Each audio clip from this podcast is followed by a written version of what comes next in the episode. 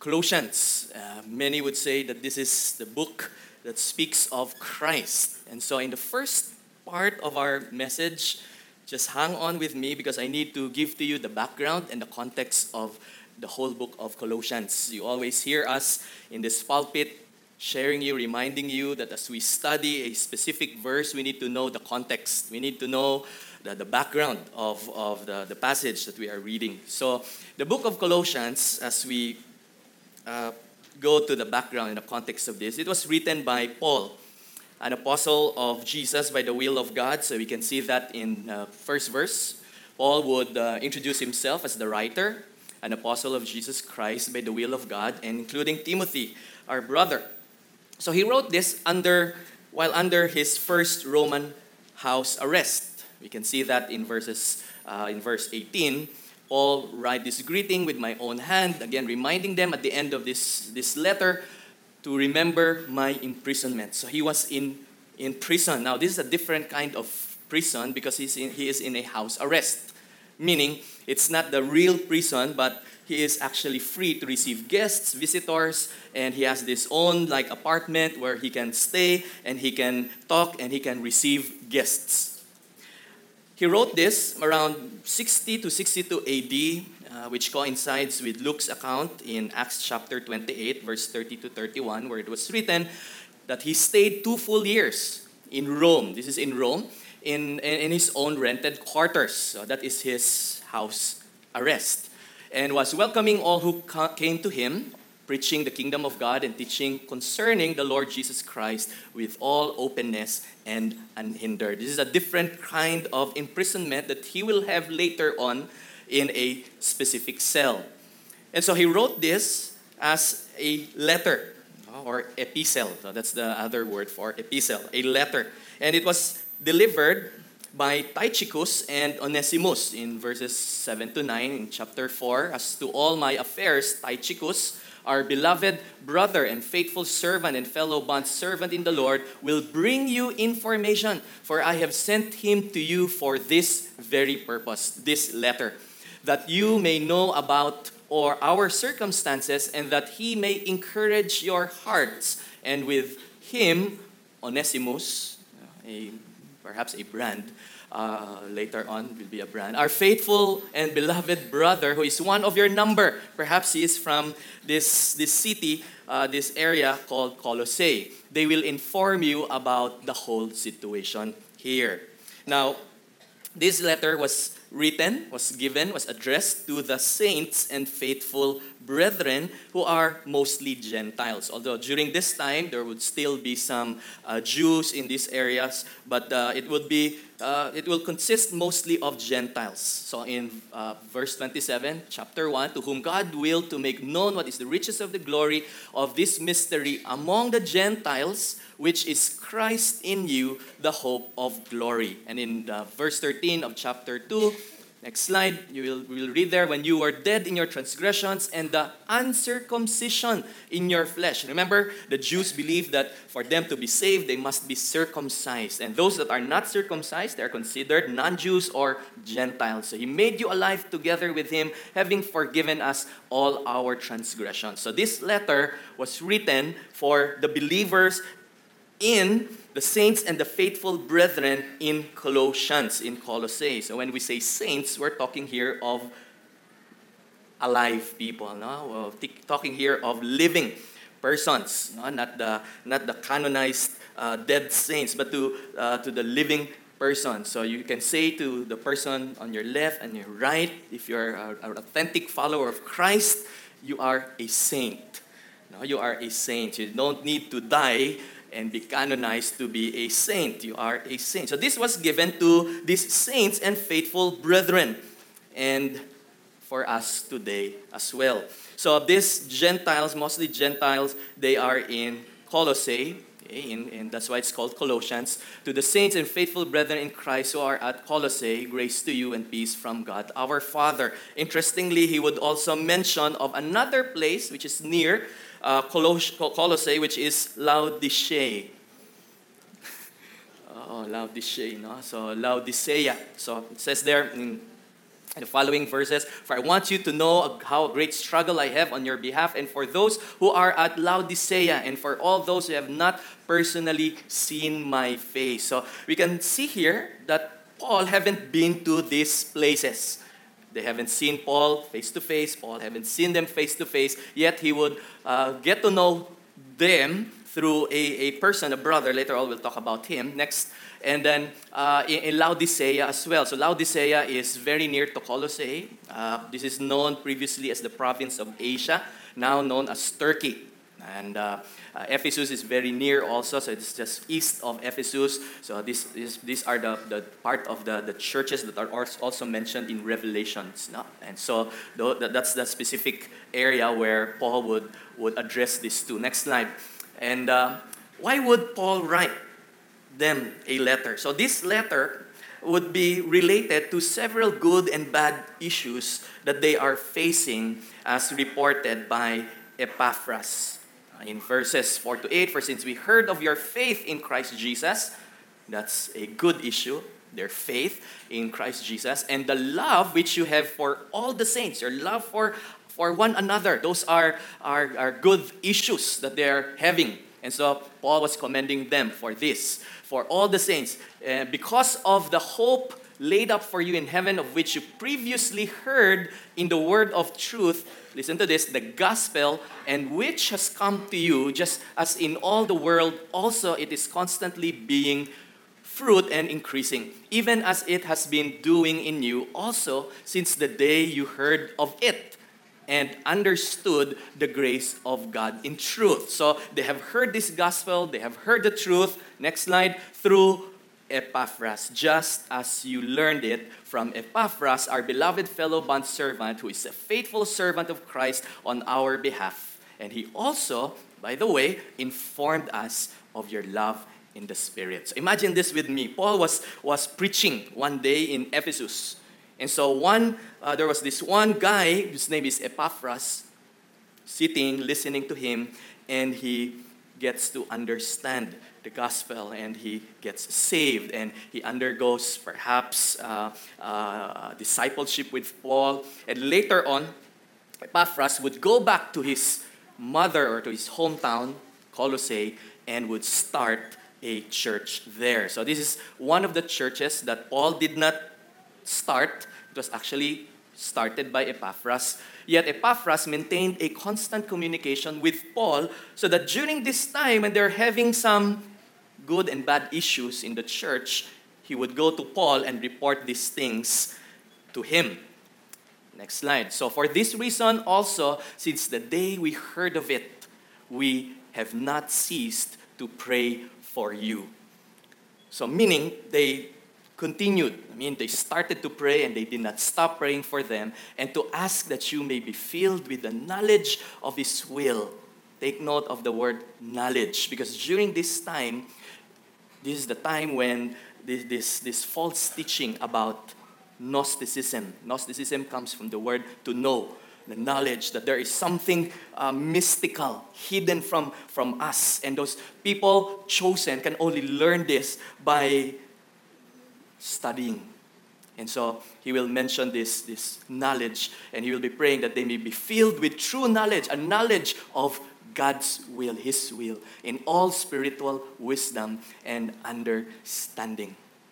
Uh, Pastor Ed told me that uh, when we were traveling in the Holy Land, uh, he mentioned uh, that we were there and he asked you to pray for us. And so we'd like to thank you for, for praying for us. Praying for one another is a, a very important uh, discipline and an and, expression of our love for each other. So thank you for praying for us. And uh, one of the highlights of our, uh, for me personally, of, of that trip was to also be able to pray for you.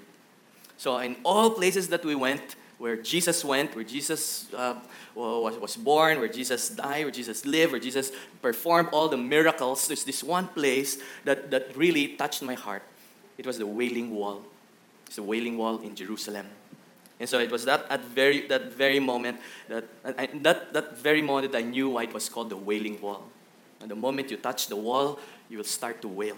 I start to will. And I praise God for, for that opportunity. Uh, so an, an unforgettable uh, moment in my life. So pray for one another. Let us continue to pray for one another.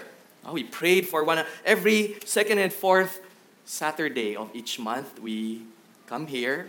We pray together. We pray for one another. We pray for our city. We pray for our community. We pray for our country. We pray for the world. So may I encourage you to, to, to join us in this regular uh, monthly days time of praying together. And so they did not stop praying for them. Next slide. And since we heard of your faith in Christ Jesus and the love which you have for all the saints, so Paul writes to them for two major reasons. One is to commend them, to commend them of their faith in Jesus and love for one another. The second is to fight false teachers, to combat false teachers, and warn them against this unnamed. He would not specifically give us uh, names to these false teachings, but we can more or less understand the, the issues uh, that they are facing, these false teachings, the principles that they are actually uh, having, that they have heard from Epaphras. And uh, the Bible scholars would call this as the Colossian heresy. Colossians. So they give they gave a, a specific name to these heresies. They called it the Colossian heresy. So what is this? So that we will be able to understand why Paul would mention the, the passage that we will study in a little while. Next slide. So this uh, heresy, this Colossian heresy, simply it undermines Jesus Christ and the gospel. And this undermining, so undermining, you are putting low, you're putting down Christ because they believe that man is both evil and both good. And so, because man is both evil and good, they call this, as later on, they call this, as, as they develop this false teaching, they called it as dualism. And because man is both evil and good, Christ, Jesus, may not have been 100% man. Because by being 100% man, he will become evil. And so they, they believe that Christ perhaps, maybe, did not become really 100% man, but he just appeared as a man. So he was not really man. And so this is one of the issues, the key issues that all the Apostle would fight and would contradict. And so, because Jesus now is not 100% man, and they will also later claim that he's basically not 100% God, he has no power, he has no right, he has no authority to save us, to save them from sin. And therefore, it undermines the gospel. And so they're, they're teaching them, they're showing them uh, other things related to philosophy, related to deception, related to uh, the use, the, still the, the, the, use of human, specifically Jewish tradition, like circumcision in sorts of, of those traditions, worldly elementary principles, and everything are not according to Christ. And so in verse 8, you could, we will read there, see to it that no one takes you captive. It's like a warning to them that no one would be captive by what? By philosophy. That through philosophy, that through empty deception, according to the tradition of men, according to the elementary principles of the world, rather than according to Christ. So these are the issues that are that these uh, uh, uh, brethren are facing during that time. Next slide. Now, against these false teachings, Paul would remind and explain to them and to us today, this morning, for us today, the real nature of Christ. So, this is a good book on Christology, who Christ is. And there, and of course, in our time today, our position in Him. So he would, in the first uh, chapter, uh, first and second chapters of Colossians, he would, he would remind them, he would teach them of the nature of Christ and remind them of their position, their identity with Him. Therefore, today, as we study this, the Lord is reminding us as well of who Christ is and our position and identity in Him. Next slide. And so in in the, in the first uh, chapter, particularly verses 13 to 14, he would start to write about God that through Jesus Christ, he would rescue us from darkness. He would transfer us to his kingdom, redeemed and have forgiven our sins, forgave our sins. For he rescued us from the domain of darkness. That's our previous uh, home. And uh, Christ, through Christ, we are now transferred to the kingdom of his beloved Son, in whom we have redemption, the forgiveness of sins. So it is through Christ that we are saved. Next slide. He is also the image of the invisible God. So when they saw Christ, speaking of the apostolic uh, followers, not the apostles, the 12 apostles, or 11 at least, uh, uh, they have seen God. And those who have seen Christ, they have seen the invisible God as well. And He is the image of God and the firstborn of all creation. Now, interestingly, he would use this term firstborn. Firstborn, it has something to do with a physical birth. A physical birth. And also has something to do with spiritual birth. Firstborn. Next slide. And so all things were created by him, through him, and for him. For by him all things were created. So as the Father, as God the Father spoke uh, in, in Genesis chapter 1 and 2 and succeeding uh, verses, he spoke that let there be like this, let there be light, let there, let, let there be some things, uh, some of this, some of that. The breath that comes out from him, the spirit, the breath, the power, the force that comes out from God, that is Christ so that through him, as God speaks, through Christ, everything would be created. And everything would be created by him and for him, both in the heavens and on earth.